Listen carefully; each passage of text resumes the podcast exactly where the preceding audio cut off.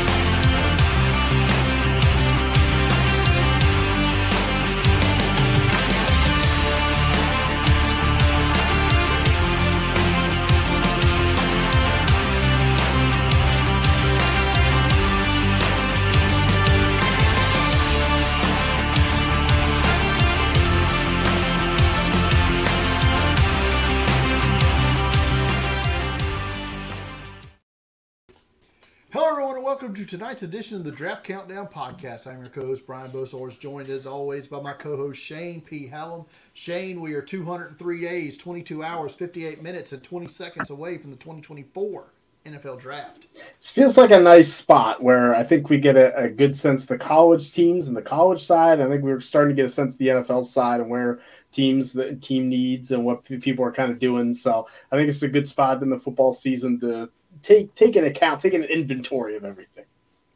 Definitely some surprises there, especially on the N F L side. We're going to get into that a little bit here in just a second. But uh, as a reminder, as always, if you're following on live in the chat, go ahead and ask a question there. We'll answer it at the end of the show. Or you can go to Twitter at Draft Countdown. Drop us a question there. We'll answer it as well. Or we ask you to join our Discord server, and uh, and if you need to know how to get there, go to draft countdown dot com, top right of the search bar. There's a link to join the Discord, ask questions there. Plus, you can just chat about any anything you really want, football or otherwise, there as well. Also, if you're finding this video and you're new to the channel, go ahead and uh, subscribe to the Draft Countdown here on YouTube, and uh, like the videos, subscribe, and all that good stuff. Get notified uh, when we go live each and every week here on the show. Shane, um, you know, normally we wait a little further to get into the season before we talk about, like, the draft order and stuff like that. But I figured, you know, this will be a good week. Let's just go ahead and start it up. Let's, let's see how it changes as we go through here. So four weeks into the season, here is the top ten currently of the N F L draft. There are ten teams currently, one and three or worse. They're all in the top ten. That's the, that's the cutoff line here. Starting with the number one overall pick, the Chicago Bears. The number two overall pick, the Chicago Bears, as they have the Carolina Panthers uh, first-round pick from the uh, trade-up last year when they came up to get Bryce Young. The Las Vegas Raiders currently sit at three. The Denver Broncos sit at four. Uh, they could have been in the top as well had they not had that come from behind uh win over the Bears this past week. Uh, Minnesota got their first win this week over Carolina. Uh, they are now one and three at picking fifth. The New York Jets probably didn't think they would be picking sixth when they signed Aaron Rodgers, did they? But four plays into that season, and look where we are now. The New England Patriots, not used to being here in the top ten under Bill Belichick, also one and three. Pick eight. The Cincinnati Bengals, oh. one and three. We're going to talk a little bit more about them in just a second. Uh, the Arizona Cardinals, a team I think we thought would be a lot higher on this list, currently ninth at one and three. And the New York Giants, another team that I, maybe we didn't think would be quite this bad as they played, uh, also at one and three and picking number ten. Any uh, any thoughts on that top ten, Shane? I think it's interesting because we, we have, what, one, two, uh, three playoff teams from last year in, in this top ten right now. Um, so, you know, we always have that kind of changeover. And then from number three to number ten, I mean, they're all the same record. So right now it's just by strength of schedule, which is going to – that's how you uh, – the draft is ordered. That's going to change wildly, even if all these teams lose every game, which is, isn't going to happen. Um, but I think it's interesting. We're starting to see Chicago's really not good again, and Carolina's really not good. So the Bears have both those picks.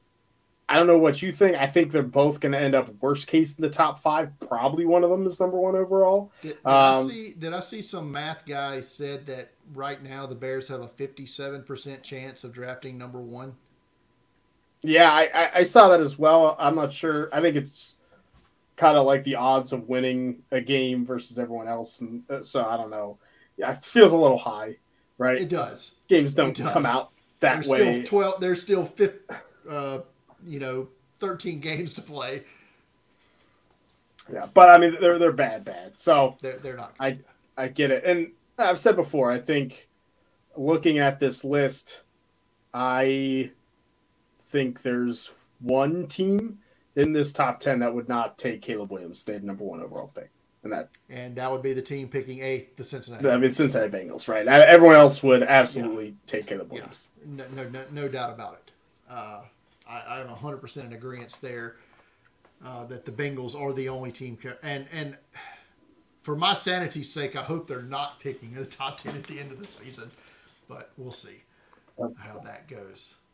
Um, so while we're talking about the N F L, let's let's uh, let's hit on some, some quick news that broke today. Uh, big free agent signing, uh, was it this offseason? The Chargers signed J C Jackson away from New England, and, uh, well, I guess it didn't work out because four weeks into the season, he's been traded back to New England, and they're doing a pick swap of sixth and seventh round picks in twenty twenty-five, so which means this is a salary dump, no more, no less. Which is funny because the Patriots didn't want to pay him this offseason, that deal, so that's why he signed with the Chargers. Now the Patriots, Christian Gonzalez, their first-round pick is out for the year. They're like, wow, we, we have to have a corner. And he knows the system. Well, we have the cap space. Let's pay the money. You know, it's interesting. Am I to assume that, you know, his, the Chargers are going to eat his bonus, though, right? Because, I mean, they right. would have had to have done the side. So this is just they're paying the salary for the bulk for the rest of the contract. They're not on the hook for the signing bonus. Yeah, yeah, which is it was wild that he was inactive last week for the Chargers. I, I just don't, I don't even know how you get to that point this early in the season to be like, this wow, has this, to be one of the all-time bad. worst free agent signings, right? It does. Um, I mean, I, we had another one today. The Denver Broncos released Randy Gregory, who they signed to a big right. deal this offseason too.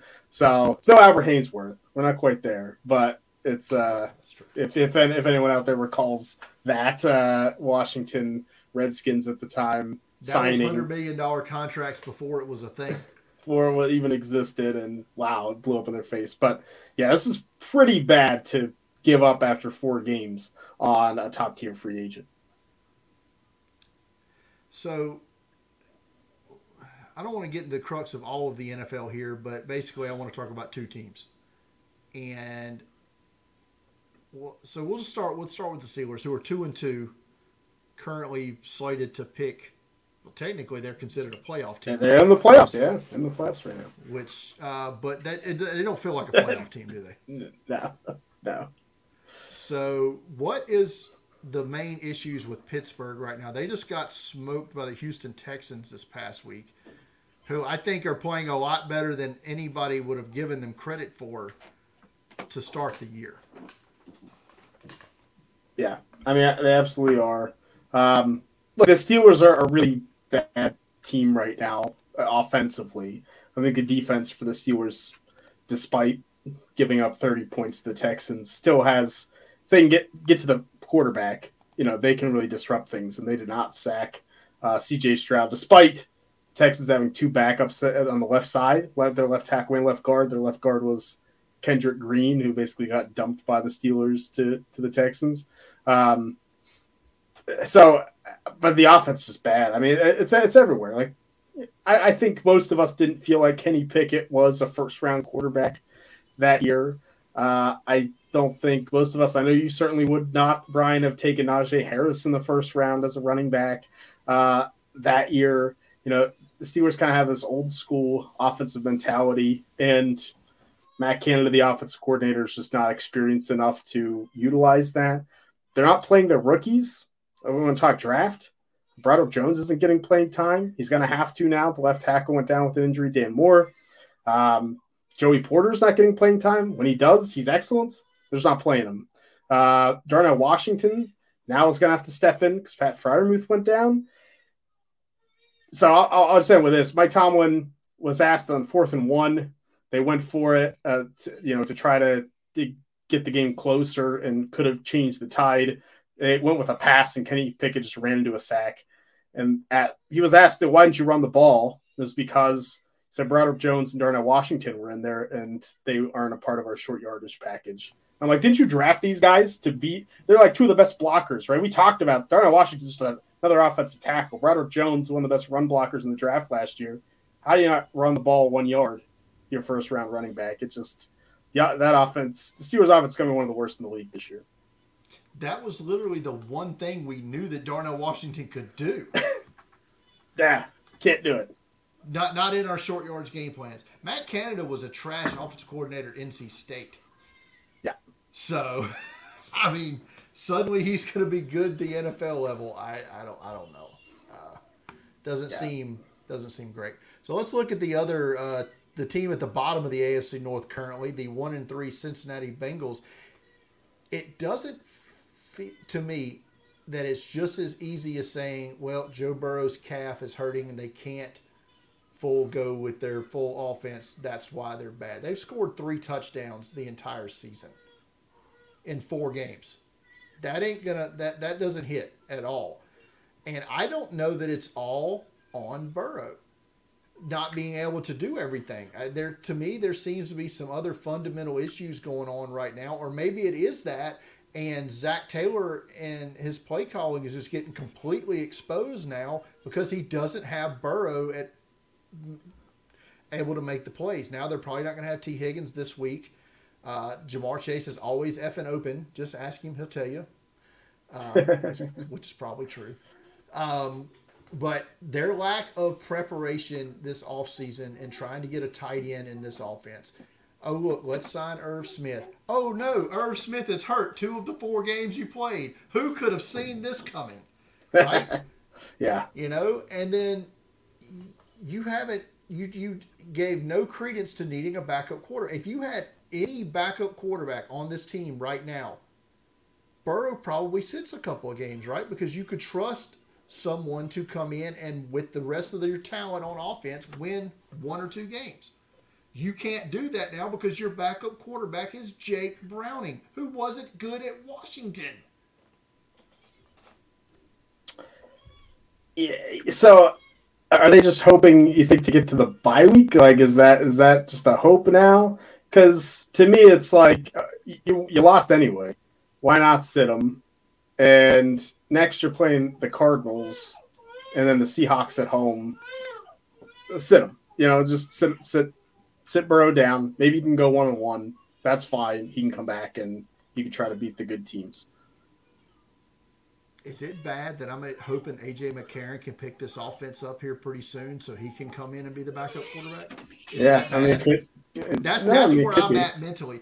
And then the flip side of that on defense, they're not stopping the run at all. And I don't know how you fix that currently, because D J, I mean, even with D J Reader and those guys, they're just not stopping the run anymore. But you're also so far behind that teams are just running it down your throat now. So there's nothing you can do. They couldn't stop the Titans from play action, throwing the ball deep against. I mean, you just got beat by twenty-four points by the Tennessee Titans. They're not good. They're not a good football team. I don't, I don't think they are anyway. No, I don't think and so. So now you're, now you're coming into a game this week with the Arizona Cardinals where if you lose, your season is over. And yeah. that's that's just facts. You they're playing better. They're playing better than you right now. And the Cardinals so. are playing better. They're playing than the Bengals are better than the Bengals are right now. If you absolutely. fall to one and four, your season's over. Yeah. Yeah, absolutely. At that point, just sit Joe the rest of the year and, and get in the top five. Yeah, I mean, hey, you, you can Go go. I, I don't even know what you, I don't even know who the Bengals would take in the top five. Like, I don't even know who who would you want in the top five. Like you, you can't you can't you can't really. You're not going to take a left tackle. You can't do that anymore. You're not going to take a receiver. I don't think. You're not going to take quarterback. And I don't. I I feel like like defensive tackle is probably their biggest hole. But who is there to take that high, right? Nobody. There's nobody worth taking that high in this draft this class. Point. And you, I don't think. No, not at this point. I mean, I, I mean, I guess my first thought would be draft Fashanu or Alt and play him at right tackle. Yeah, that just seems like overkill. I mean, overkill I in a way. And it, for your drafting guy that's never played right tackle. I mean, maybe maybe it's Brock Bowers. Just seems weird to do, right? Right. You know, maybe it's maybe it's somebody like Brock Bowers. Maybe you finally get a tight end. Maybe. I don't know. Any, anything else in the N F L we need to talk about now that I've done ranting? Nah, that's good. That was that was fun. That was right. Cathartic, I think, for both of us. Yeah, we we we, we felt like we needed we, we needed you guys to be our therapist this week so we could get this off our chests and, and, and make peace with it. All right. Well, let's look back at uh, week five of college football this week. And as always, every week, We, we we point out one offense and one defensive player that stood out to us in the games that we watched over the weekend. I only watched three games um, this past weekend because I was in Chicago all weekend, so I tried to cram in as much as I could. So my um, had so pickings were slim, I guess, for me. But on offense, I went with Western Kentucky wide receiver Malachi Corley. I know it's a guy that you that you like, Shane. Yeah, uh, little little on the short side, under five eleven, but I think he's got a chance if he continues, you know, has a good rest of his process, maybe getting that top one hundred conversation, although this is a deep, could end up being a very deep wide receiver group. Um, but I think Corley's a great route runner. He's got very reliable hands, caught eight of his twelve targets uh, for eighty-one yards. A couple of them targets were not catchable, I think, but uh, eighty-one yards, no touchdowns against Middle Tennessee. But uh, I, I also like their quarterback, Austin Reed, as well. I think he's a late-round uh, target. But Corley was my guy this week. I like that pick. Like I said, he's a little short, but he's built. I mean, he's probably two, yeah. two oh five, two ten. Yeah, yeah thick, so thick, he, thick build. Tough. Um, yeah, and he's fast. He's athletic, so that was a good pick. Um, I, I'm, I'm going to take a low-hanging fruit here for, for my pick for Offensive Player of the Week. I watched uh, the Southern Cal play against Colorado, and I'm, I'm going to take Caleb Williams. And look, it's like, okay, this guy's the number one overall pick, right? But if you remember coming into the year, there was a lot of that chatter of, well, it's not that, that far apart, Caleb Williams and Drake May. Like Drake May's bigger, and if he has if he has a, a good year, um, the, the, he might go number one overall. And while you watch this game, I just don't see how an N F L team doesn't watch this game and say, oh, we're taking him. I mean, it was he's thirty to forty, four hundred three yards, six touchdowns, uh, had the one kind of pick that just threw up. Um, but it was N F L throw after N F L throw, sideline, middle of the field. It, like you look at his passing chart and it's it's everything. It's every throw. You know, this isn't a gimmicky offense. We've seen Lincoln Riley quarterbacks have success. I I, I just I it, he's he's gonna contend. To me, if he keeps playing like this, to be my best quarterback prospect ever in a lot of ways. What was noticeable when in some of the highlights, and I watched some of the game uh, in, in the in the hotel room there before we went out for lunch, but um, what was noticeable for me was you see one touchdown throw where he's like throwing across his body and throwing between three defenders, just like a, a, a ball you should not be able to fit in there right. that he makes. But then the very next touchdown throw, it's it's you you see the N F L route, and you see him make the timing throw between, you know, right down the seam, and that's the throws that, you know, you don't see a lot of these prospects be able to make. It's the simple throws that you have to make in an N F L game, but you don't necessarily see it from all. You're projecting it with a lot of these players. With Caleb Williams, you see it in action week after week after week. Yeah, he's he's. He's the number one player in this draft class. I, barring injury, I don't see that changing at all.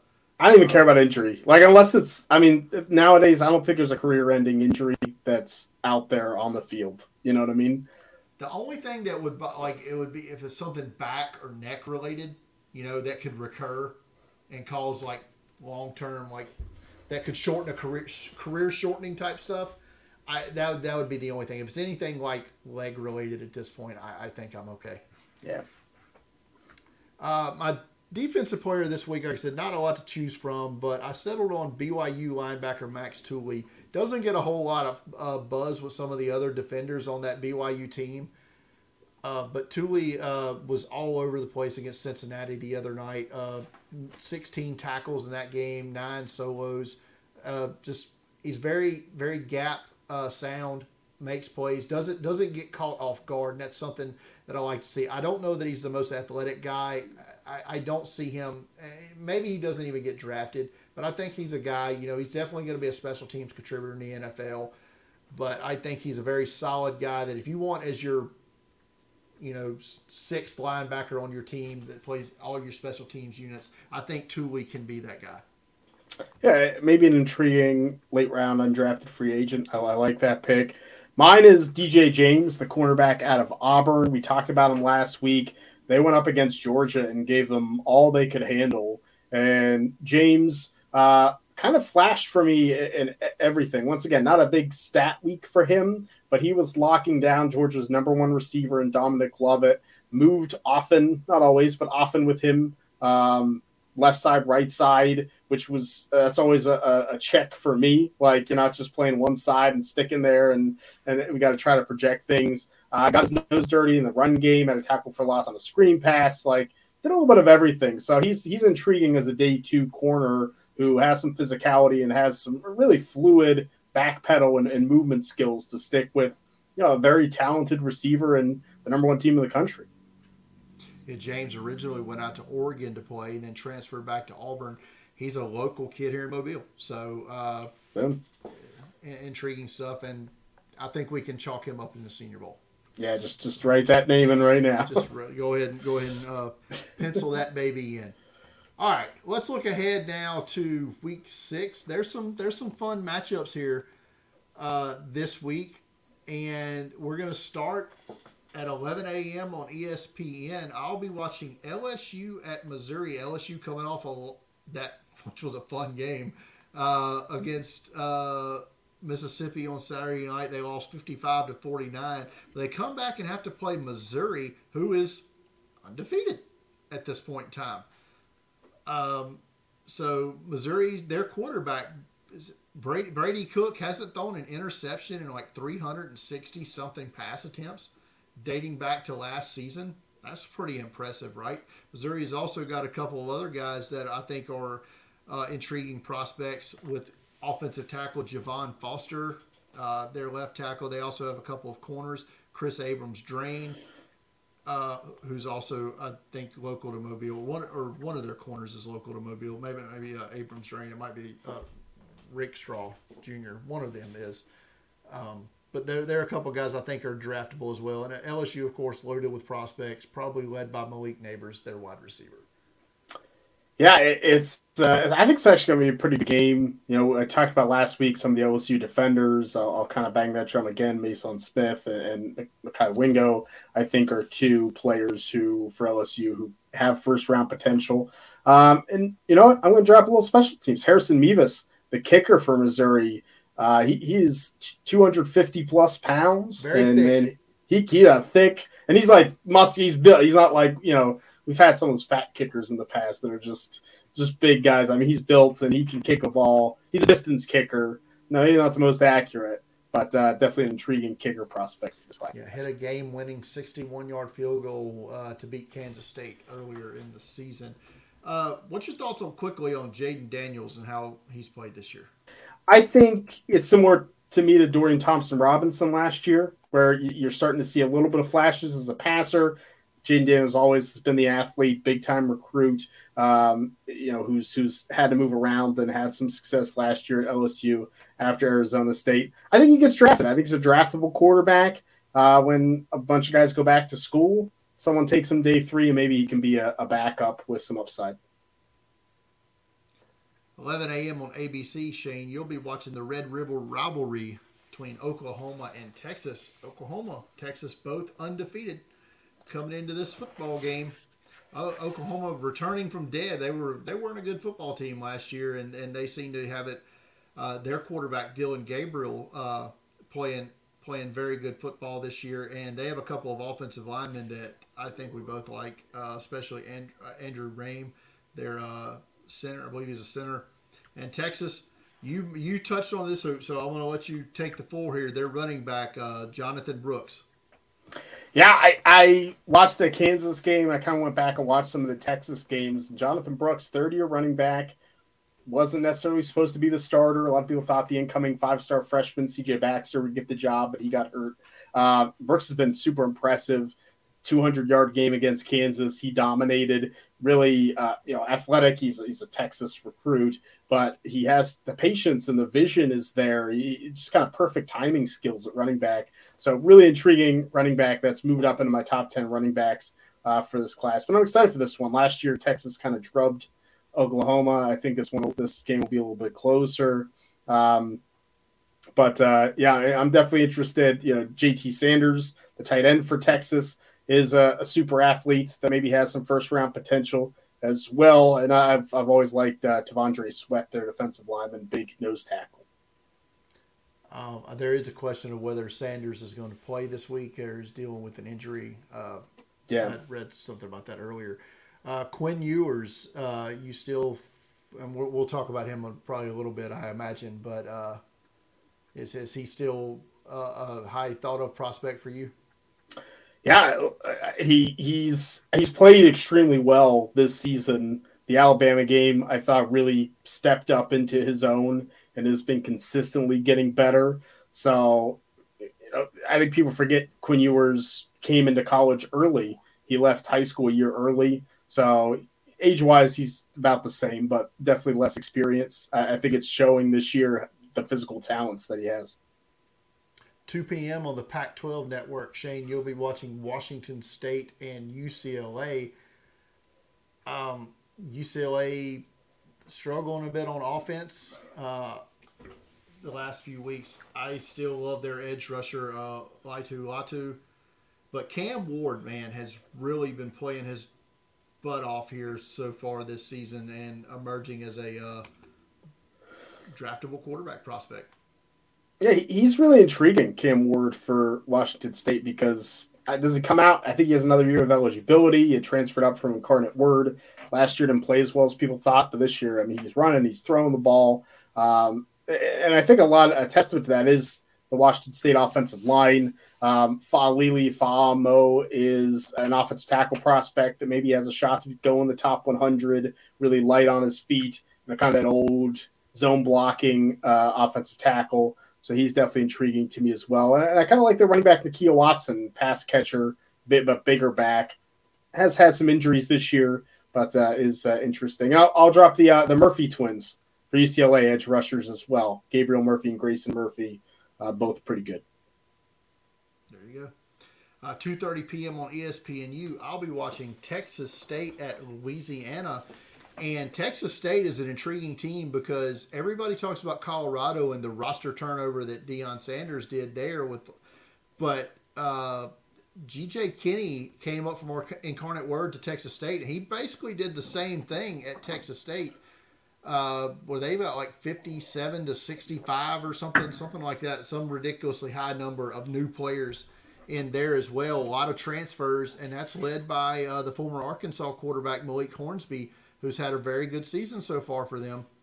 Well, he got benched, so he's he's not the starter this he year. T J Finley. Now, T J Finley, uh, Malik, it, it was it was weird. Like, as a college fantasy football guy, it made me mad because Malik Hornsby was announced the starter and then did not start week one and has not started yet this year.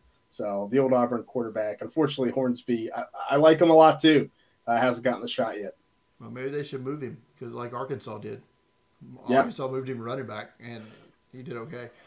Um, well, T J Finley, the former Auburn and L S U quarterback, now at Texas State, I guess is the starter. Uh, a couple other players uh, Texas State has that I'm intrigued to watch. Nash Jones, their offensive tackle. as well as uh, Bo Corrales, the former S M U wide receiver, now at Texas State, seventh-year player, six three, two ten. Uh, down year for talent for the Raging Cajuns, but they have a solid uh, interior offensive line prospect in A J. Gilley. And I really uh, like their undersized tight end, uh, Neil Johnson. Yeah, it, Texas State's offense is definitely interesting. I like Ashton Hawkins, too, has been a successful kind of small speed receiver that's done well in that uh, G J. Kinney offense. This, this will be a good game. Uh, I'm excited to hear about it next week. Texas State's been fun to uh, bet on as well. Yeah. Uh, three p.m. on Fox, uh, Shane, you'll be watching U C F at Kansas. I don't really know what to make of U C F after that game last week where they blew like a thirty-five point lead to Baylor and lost. But uh, they have a couple of intriguing players there to watch. My favorite is probably Ricky Barber, their interior defensive lineman. Uh, Kansas, I watched them a few weeks ago. They're really fun. They have a pair of running backs that I like. Uh, Devin Neal, their third year back. And I was really impressed with uh, Rick uh, Heshaw, the other running back, just based off his pass blocking ability and his ability in the passing game. He's really rock solid, five ten, two twenty pound back. They do a good job uh, with their running game, and it starts with Jalen Daniels, their quarterback. Yeah, I mean, Daniels has been good. I think Devin Neal has impressed me a lot more this year than I kind of expected him to. So that's um, he's gotten back on my radar a little bit as a, a better pick. I also like their safety, uh, Kenny Logan Junior, who's kind of a read and react type of safety back there for Kansas. U C F, not a ton of prospects I love. Probably uh, Tremont Morris-Brash is, is my favorite, the pass rusher for them. six thirty p.m. on N B C, I'll be watching the Battle for the Little Brown Jug, Minnesota and Michigan. I haven't watched Michigan yet this season, so we're going to skip over J J. McCarthy because we're going to talk about him a little bit later. But am intrigued to see their receiver, Roman Wilson. Saw him getting a lot of buzz uh, this week. He looks like he's uh, becoming a solid prospect there. And Blake Corum, their running back, uh, was a big fan of his last year before the injury. Anxious to see how how back he is. Um, as for, for Minnesota, we, we've talked about them a couple of weeks ago, but I my main focus in this game for them is their safety, Tyler Newbin. Yeah, uh, first-round potential for him. Uh, Michigan, I think the offensive line, just yeah. Miles Miles Hinton on the right side coming in from Stanford, uh, Drake Nugent, uh, the, the center has played really well, uh, also came from Stanford, and Zach Zinter as well. Zach Zinter, yeah. I mean, they could, Carson Barnhart, their left tackle, like they they could have their offensive line drafted this year. Yeah. Um, seven p.m. some kind of Mountain West video. yeah, I, I didn't know this when I took it. I, I, I didn't see that, so I got to make sure I can watch this game. I, I will sure now. I will like, say this: it's you, all you have to do is go to like Mountain West video. Just Google okay, it. Okay, just Google it, it because I watched the end of the Utah State uh, James Madison game on there a few weeks ago because I was trying to see a bet through. So uh, it is it, it is a thing that exists. But Colorado State at Utah State, seven p.m. Mountain West video of some kind. Shane. Um, Utah State picked clean uh, as far as prospects go. A lot of them transferred out. What prospects they did have. Terrell Vaughn, their receiver, a very small guy, but probably their best prospect. Uh, Colorado State does have some guys, right? And starts with Torrey Horton, their wide receiver. Uh, but Mo Kamara, their edge rusher, uh, short, six one, but man, he can get after the passer. And look out for their tight end, Dallin Holker. Uh, six five, two thirty-five, good guy to watch. Yeah, I think a good call. I mean, I like I like Terrell Vaughn as maybe an undrafted free agent type for Utah State, though he got blanked against UConn. Um, Dallin Holker is is super intriguing. He's having a really good year, transferred from B Y U, and had some success there. Also, like Jack Howell, the safety for Colorado State, is a true freshman. Was one of the best safeties in the country. He's taking kind of a step back. He's not the biggest guy, not the fastest guy. Um, but you mentioned Mo Kamara, and I, I love Torrey Horton. He, he does everything well. And finally, nine thirty p.m. on E S P N, I'll be watching Arizona at Southern Cal. Yes, finally, the official watch of Caleb Williams is on for me. as they play Arizona. Will Jaden DeLara play and give them some competition? We'll see. Uh, Jacob Cowing, the former U T E P wide receiver, is a stud out there as well. Jason Harris, their edge rusher, six seven, two forty, is one to watch. And so is Oregon transfer at linebacker Justin Flo. Those are some good players for the Wildcats. Uh, we also, I mean, we've we've talked about Southern Cal a lot here. Anybody else that we haven't talked about uh, that we need to look that I need to look at in this game? No, I, I think you hit it. Um, Southern Cal-wise, and we talked last week a little bit about the receivers, but I, I think Brendan Rice, uh, son of Jerry Rice, is has really emerged as the number one there. I maybe was downplaying him a little bit too much. Um, so he, he might have emerged as, as a real prospect, maybe the best uh, of the receivers for Southern Cal. So that is, uh, yeah, that's fitting. Yeah, he's really good. It's nice to see, you know, a guy who's, I mean, the the what kind of shadow is he in, right? I mean, your dad's only the greatest to ever play the position in football history, and you're trying to do the same thing. Yeah, it's tough. All right, let's uh, let's move on now to our favorite segment of the week, our lock of the week. Shane, uh, boy, Illinois shit the bed last week. Oh man, it was that was maybe the worst lock of the week I've ever had. We got plus one and a half, and that one they lost by like forty.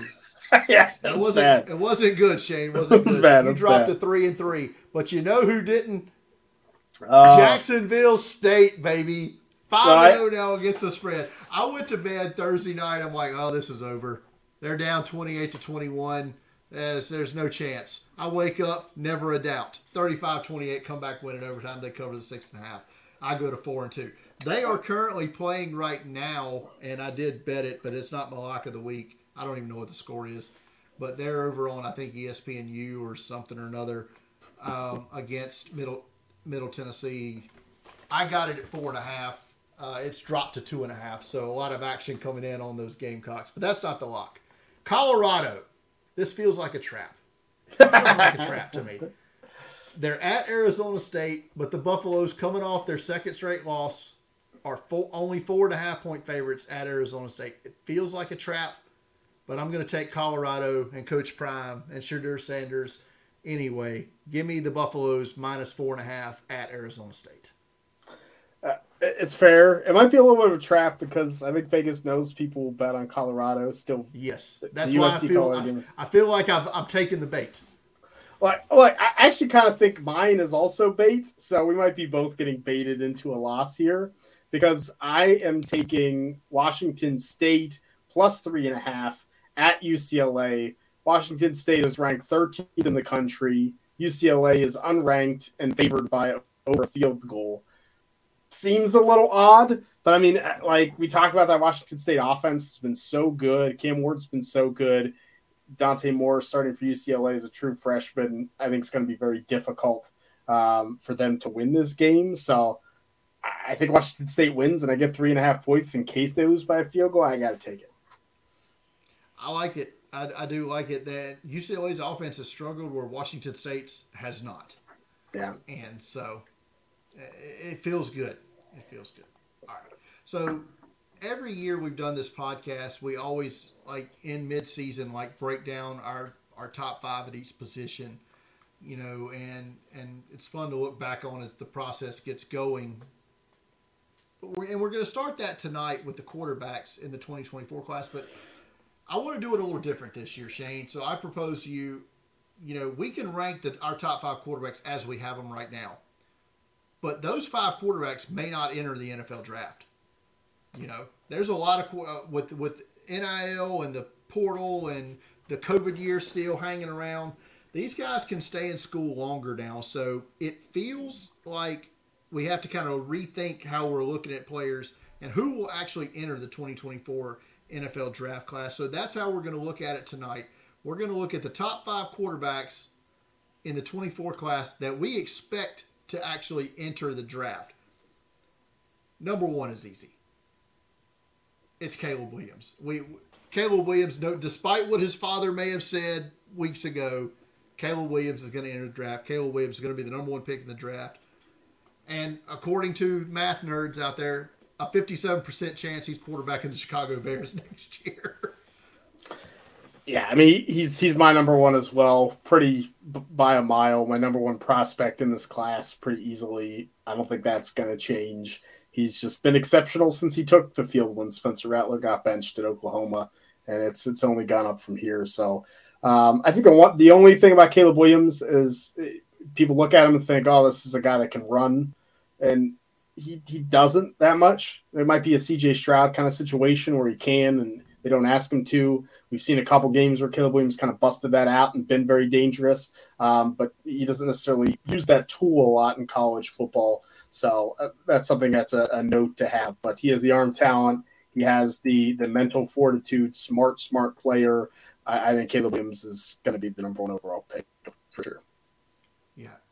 He's his ability to make plays on the run and off script, which you have to do in today's N F L. Are, are unbelievable. Um, number two for me, and I'm assuming number two for you as well, is Drake May from North Carolina. It is. Yeah.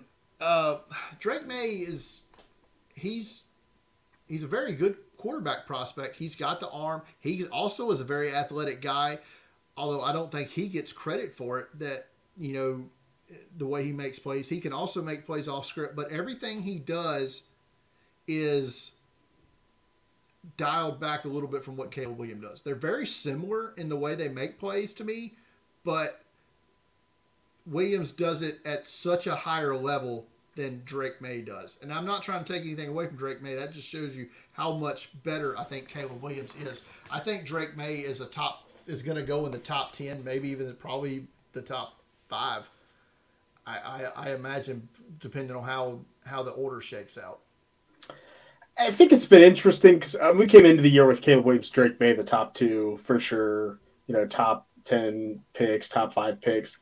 I don't think Drake May's played as well as expected. Like, I don't think he's played like a top five pick.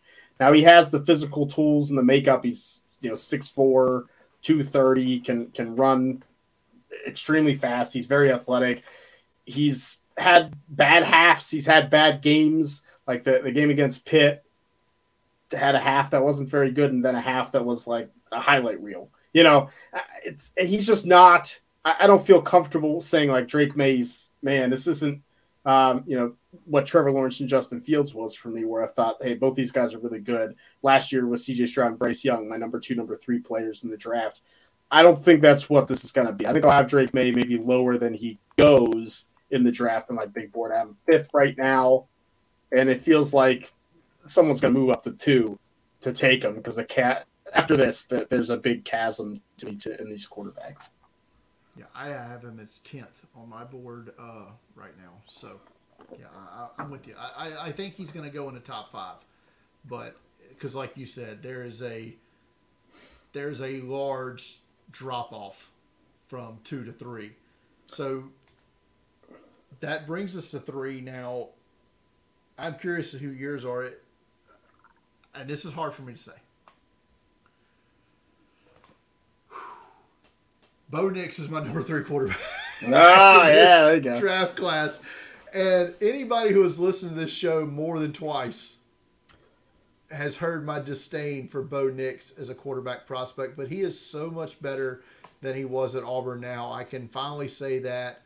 He's got a great arm. He definitely can move in the pocket. He moves. I mean, he still has the occasional bonehead play, but it's not near to the level it was early on his career at Oregon or in his years at Auburn. So Bo Nix currently number three for me. I think he ends up in the first round, maybe in the teens, uh, maybe in the twenty range. I don't know, but I think Bo Nix is the third quarterback taken in this class, and I think – bold prediction here on October fourth, twenty twenty-three. There, he's there are only three quarterbacks that go in the first round. Bo Nix is the third. It's interesting. Bo Nix is not my number three quarterback. I made a change this week, and Quinn Ewers, the quarterback of Texas, is my number three quarterback. I think he has played well enough to take that spot, um, and I could tell we'll talk uh, Bo Nix. Uh, and my thoughts on him in a bit. But I, I think Quinn Ewers, I kind of was coy about him when we talked about him before. I mean, ten touchdowns to one pick in that Kansas game when it was already, you know, it was already kind of out of hand. Um, he absolutely dominated Alabama. Honestly, two years in a row. I mean, last year, if we would have gotten hurt, it, we I think we would have been talking about him in this way as the number three and a much closer player to that number two spot. Now, Alabama's really the only defense that he's played. Probably is the only real defense he's going to play all year. I think that's a question mark.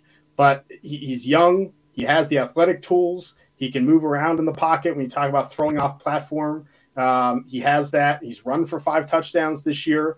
Like, Quinn Ewers has that full package, and he's finally putting it together. I think he, if he keeps playing like this, I think he's a near lock for the first round and comes out um, just because of the athletic tools and the youth compared to a Bo Nix, who's been in college for what feels like twenty years. But technically only five. So, technically only five, right.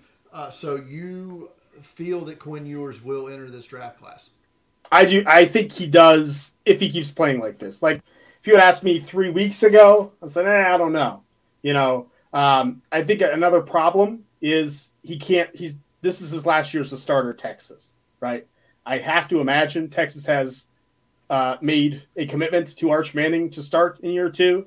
Uh, so, Quinn Ewers, if you're going to stay, you got to transfer again, which creates its own issues. I, I think he's got to go. I mean, that is the dream scenario for Texas, right? Is Quinn Ewers takes them to the playoff, rides off into the sunset to the N F L, Arch Manning takes over, right? That's that's that was the dream process that they thought of when Arch Manning committed. So Quinn Ewers is, by the way, not ranked on my quarterback board or not in my top one hundred.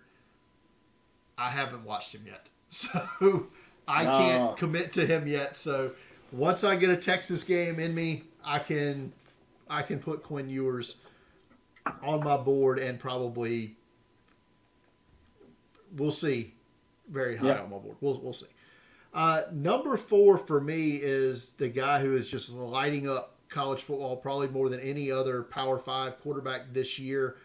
Uh, I have a couple of issues with him, but like I said, based off the rest of the class and who I think will declare, Um, I go with Michael Penix Junior from Washington here, sixth-year player, which is a problem, which is a problem uh, because of his the age he'll enter the N F L. You don't use age as an issue with as much, especially with quarterbacks anymore. I, I know you, you've spoke of that.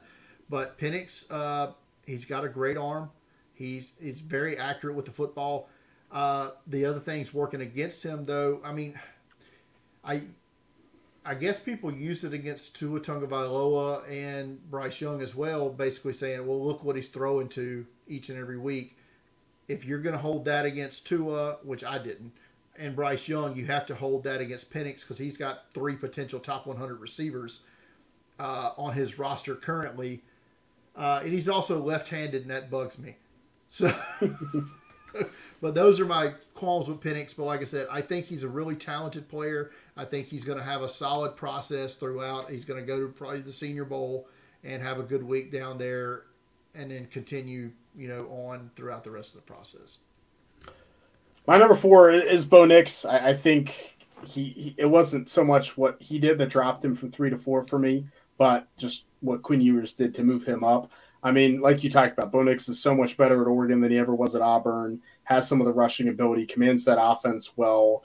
Um You know, he he's going to fit certain schemes and systems. You want to plug him in a, a Shanahan system. I think Bo Nix can have the timing to be, you know, what Brock Purdy's doing and be able to do that. So to me, that's worth a late first round pick. Maybe Will Levis is it goes early second. You know, the one the one thing that holds me back from Bo Nix is just he doesn't get pressured. Uh, he is the lowest pressured quarterback in the Power Five. Um, our our friend Travis May was a guest on the show last year, um, gave me these stats. seven point four three percent pressure rate for Bo Nix on seven percent of his uh, passes. The next lowest is Carson Beck at fifteen point nine. The Power Five average is thirty percent. Like, no one no one gets close to even pressuring Bo Nix.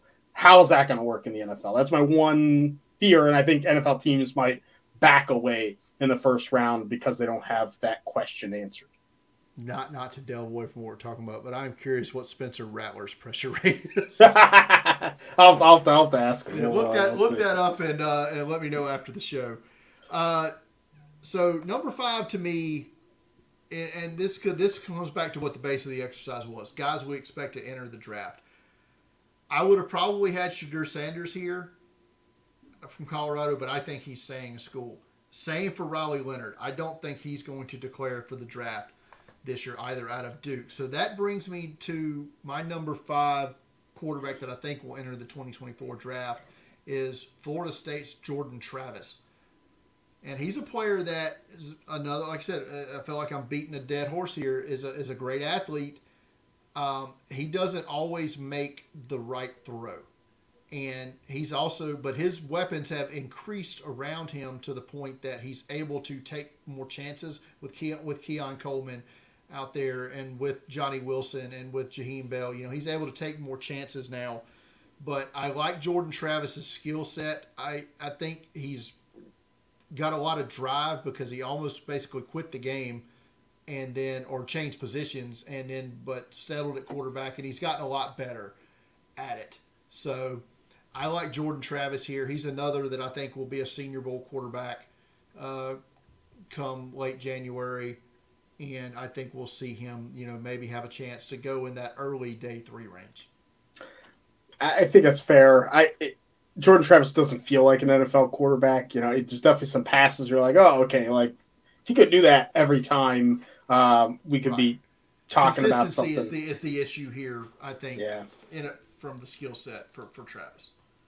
Yeah, my, number five's close for me. Like like with you, I mean, I have – there's three quarterbacks that contend for my number five spot.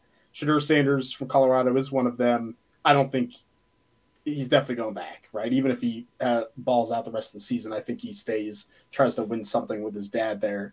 The other is J J McCarthy from Michigan. Uh, he's close. I, I still have some reservations. Maybe I should be getting on board. We'll talk about him a little bit later, but uh, I think he goes back to school. So I'm going to go with Michael Penix here at five, because after that, I think it's just a, a even bigger chasm to the next quarterback uh, after this top five. Um, you know, like you talked about Penix pretty well. He has the passing. He stayed healthy so far this season. If he stays healthy, then I'm I'm much more in. My problem is he can't move worth a lick. Like it's. Not quite as bad as Carson Strong was, if you remember him as a prospect yeah. from Nevada who went undrafted, but it's not it's not that much better. It's not that much better. I mean, he he he has those moments sometimes where he could scramble into a wide open space and pick up some yardage, um, but like Michael Penix just is not going to throw on the run. He's not going to evade pressure, and I just don't know how many N F L teams anymore that can work for. And that's my one fear with him, why I think he might be closer to day three than round one. That's fair. So there are some other quarterbacks, like I said, we, we've talked about that I think are going to be drafted, but I think they're all day three guys. Um, I, I really want to see Tyler Van, uh, see more from Tyler Van Dyke. I, I think if there's a quarterback that's below this tier that can work his way into this tier, I think, think Van Dyke is that guy. Yeah, uh, he, he's really interesting. Another guy that could go back to school. Uh, I think a lot of it depends if his offensive coordinator stays. That change has done wonders. Yeah, he's he's my number eight on my board after Penix, Sanders, and McCarthy.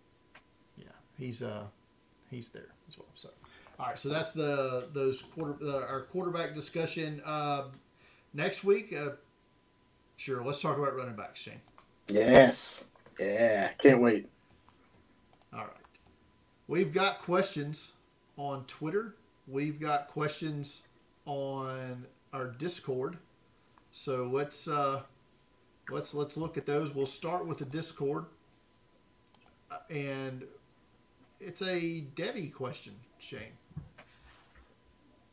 I know you like that sort of stuff. Beantown Nick asks, at this point in the college season, what are your current fantasy rookie tiers? How many players in the top tier? How many in the second tier of talent? I think when we talk fantasy football, obviously something I, you know, I'm heavily into. Um, it, it really comes down to draft capital. And so I think it just works well with this. Like if a guy gets drafted in the first round, he's going to be more of a higher tier player. Um, I mean, I, I think Caleb Williams and Drake May, like we talked about, if you ha- if you can start two quarterbacks, they're right at the top. And Marvin Harrison Junior is neck and neck with them. And then I think Brock Bowers from Georgia, the tight end. Like th- I think those four prospects, we feel good about them being top fifteen picks and um, being really good. I think after that, there's kind of a what's happening with the running backs. We'll talk about it next week. Where's that draft capital look like? It's kind of a mess right now with how a lot of them have played. Uh, so I think there's kind of a big tier of running backs and the next tier of receivers, Mike Ibuka from Ohio State, League Neighbors, et cetera, et cetera. Uh, we'll talk about that in a couple weeks. So I think you kind of have an elite four and then a big tier about ten to fifteen players perhaps. Um, but I think it's going to be a, a decently deep class um, in terms of running back, receiver, even tight end a little bit uh, when all said and done. I have a question for you, Shane. We'll, we'll cheat a little bit here. Uh, Jim Nagy tweeted out earlier today in reference to Notre Dame's game against Duke last week, said that Notre Dame defensive lineman uh, Howard Cross the third uh, had the best game tape of any interior defensive line prospect he's seen in years against Duke. Any thoughts on that? Or any thoughts on Howard Cross? Uh, well, I, I think – I think he played well in that game. Uh, that game made me put him on my list of a player that I need to add to my rankings and, and get up there and have in my next mock draft. I did not see the best film that I've seen from an interior offensive lineman. Like he was doing Notre Dame things against defenders who, to be honest, at Duke are, are barely power five defenders. Like, I don't know. To me, that wasn't super impressive uh, that he was pancaking guys every once in a while, and he had some nice pulls, like some good run blocking in there, but I've seen that from other guys too, so I'm I'm, I'm not sure if I'm quite in the Jim Nagy uh, hype train there, as we know he likes to do very well. There you go. All right, let's go to the Twitter questions. Uh, at Ward Luckin asks, uh, we'll, we'll, we'll keep this one brief since we're going to talk about it more in depth next week, but uh so what's your take on the potential running back class with the preseason top two, Rocket Sanders and Trey Benson, struggling production-wise? Are there others that can overtake them in the pecking order? Hell, I think you've already got one ahead of them already, right? Yeah, I, I've it's rough because Rocket Sanders at Arkansas had a knee injury. He came back, definitely doesn't look like himself. So, like, what do you do with that? Um, and I think Trey Benson from Florida State, same thing, just hasn't. Ha, kind of has it. You can see it, but isn't quite there. Yeah, I, I actually have three players above them uh, right now. We'll see if that sticks next week, um, how this week goes. But uh, I, yeah, I think they're getting passed up. But I think we are seeing the emergence. Braylon Allen from Wisconsin now has the full load there. Trayvon Henderson from Ohio State looks healthy. He's you know dominated Notre Dame. And you mentioned Blake Corn from Michigan when we did our rundown as have another Heisman Trophy type year. So I think it's replacing running backs with, with other good running backs. Does it feel like a good class? It, me, you know, it, it, it feels like what running back classes are now, right? Like there's no first round pick here. Perhaps, you know, maybe, maybe there's, there's someone. No Bijan. There's no Bijan. Right. But we're going to get a lot of guys that are worth day two picks and a couple of them fall to day three. Like that's what we're going to get. Um, couple guys that might sneak into my top five next week. Dejan Edwards, Georgia. Uh, Marshawn Lloyd, Southern Cal. Maybe. We'll see. Um, next question here uh, comes from at Heels W N C, North Carolina guy here. How deep are the twenty twenty-four offensive weapons compared to recent years? It's a good question. They're not they're not as deep. Like I mentioned, I think it will end up being a deep class at running back and receiver, but we still, we're still in that weird COVID year where I think a lot of guys are going to go back to school, um, but we've had that the past couple years. I don't think the receiver class is nearly as deep as last year's was, for example. I do think the running back class can compare to last year but still not be as good. Uh, but I, I think the quarterbacks, I think the quarterback class might have a little more depth uh, to it. And tight end's not going to compare depth-wise to last year. So I, I think last year's classes were deeper, um, you know, but you didn't have a Marvin Harrison last season, right? You didn't. Uh, so I, I think I think you didn't have a Brock Bowers. I think those type of players will kind of prop it up a little bit. Yeah, I feel good about four tight ends in this class. Um, I feel good about – I feel better about the receivers than I do. I, I do, but it falls off quick. It falls right, off quick. Right, right, right. I, I, I think you had the guys that will go in the top one hundred, and then it's a – yeah, the depth isn't there. Okay. I'm with you on that. Uh, and quarterbacks – I think the quarterback isn't great at the top, but I think there's more depth there, if that makes sense. So – last question here, and we, we said we were talking about it. Uh, at Donald P. and a bunch of numbers asked, do you think J J. McCarthy has any chance of being one of the top three quarterbacks taken? Yes. Like, you and I are probably too low on J J. McCarthy. Let's let's be honest. Probably are. Probably. I you know, last year I wasn't super impressed with him. He is having a really good season so far, other than throwing into double coverage multiple times against Bowling Green. Uh, I just, it was just weird. That was a weird game. But the rest of the games have been really good. Now, I think he has a big test against Minnesota, which you'll watch. It's some big tests at the end of the year, Penn State, Maryland, Ohio State. You know, he's got to perform there. Does he have a chance to be Q B three? Like, absolutely. He has the size. He has the movement ability. He has the pedigree. Um But I, I just have not trusted what I've seen as a, you know, between the years up to this point. And I could definitely be proven wrong. But it feels like that kind of guy that I poo-poo for eighty percent of the year, and we get to like January and everyone's like, yeah, J J. McCarthy's Q B three, right? And then you're like, ah, you know, what What am I missing? So, yeah, anxious to get my uh, first real solid look at McCarthy this week. All right, that's going to do it for the questions. Uh, final thoughts, Shane. I wanted to uh, send our thoughts out to Greg Brooks Junior, the uh, D B from L S U, and his family, as it uh, it was discovered today that he has a medulloblastoma, which is a rare form of brain cancer.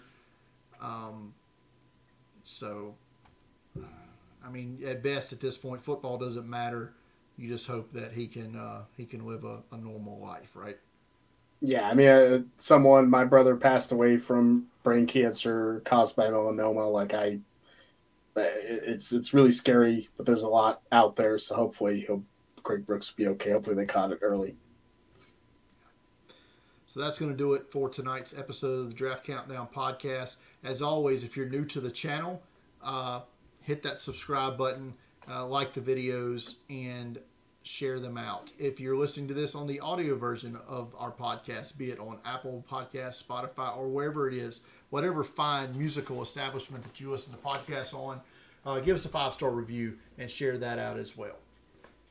And as always, you can follow me on Twitter at Deep Fried Draft, follow Shane on Twitter at Shane P. Hallam, follow Draft Countdown on Twitter at Draft Countdown, and go to draft countdown dot com for all of your N F L draft needs twenty-four seven. For Shane, I'm Brian. Good night, everybody.